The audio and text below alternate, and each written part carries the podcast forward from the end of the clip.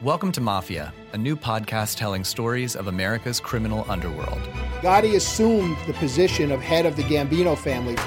And using the name Donnie Brasco, I was able to infiltrate the uh, Bonanno uh, crime family in New York City.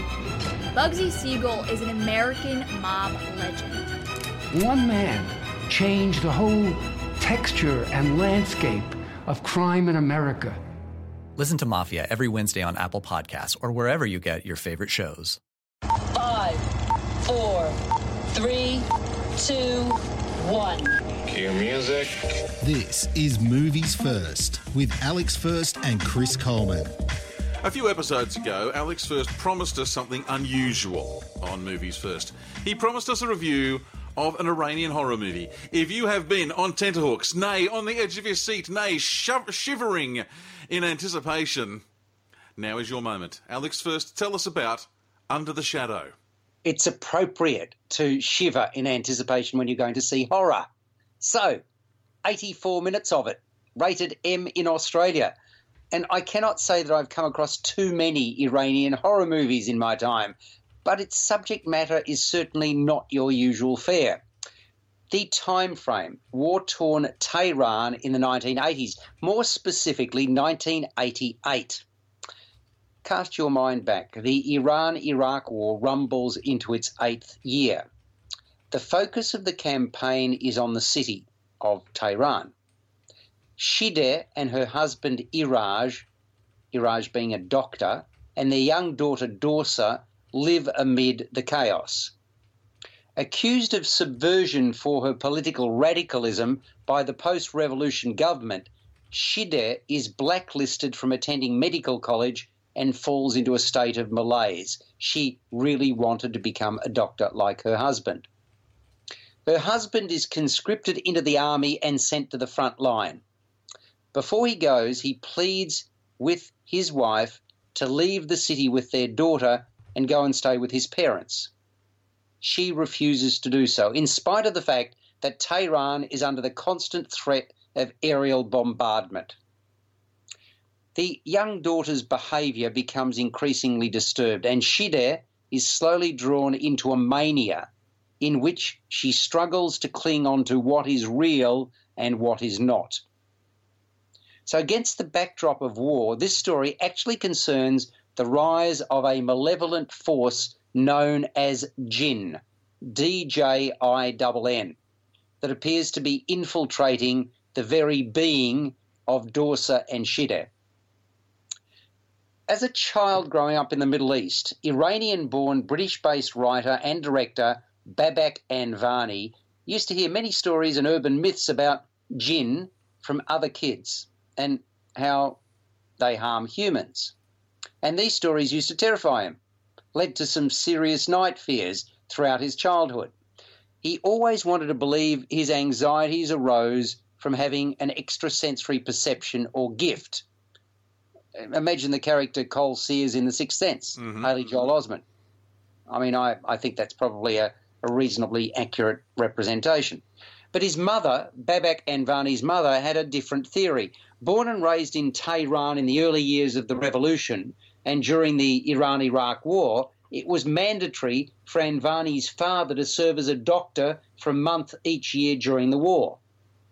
And the months when he was away were like hell for Anvani's mother. She recalled how truly afraid she was during those times, despite efforts to keep herself together. Nowadays, she blames herself for how timid brother, the brother of the director, and the director were, believing that she unconsciously passed her fears on to the two kids during that time.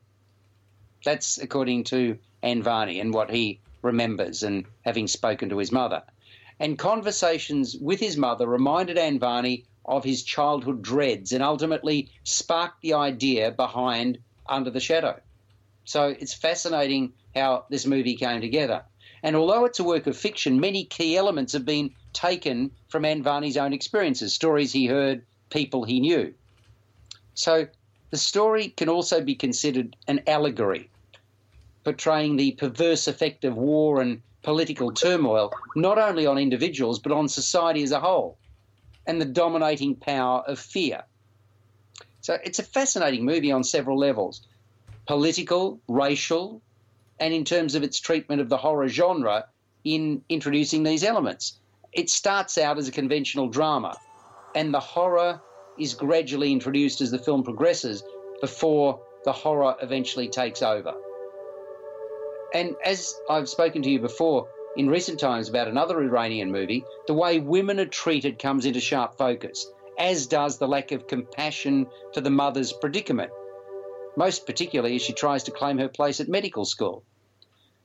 But the, the pervasiveness of fear becomes the overriding force that powers the film. Narges Rashidi does a really good job, fine job, conveying her sense of frustration as the mother. She watches her life unravel. And it's also a really auspicious start to a feature film writing and directing career for Babak Anvani, whose original vision I found really welcome. I mean, it's, it's a very different horror film.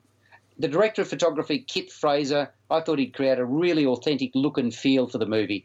This is a family in turmoil within a city in turmoil, downtrodden and emasculated. It's called Under the Shadow. Give us a score. Rated M in Australia runs for 84 minutes, 7 out of 10. And question hmm. When watching a foreign language horror film, indeed a foreign language horror film set in a culture very different from your own, Mm-hmm. how does how does that translate in, in terms of, of the movie going experience? Uh, in fact, it enriches it.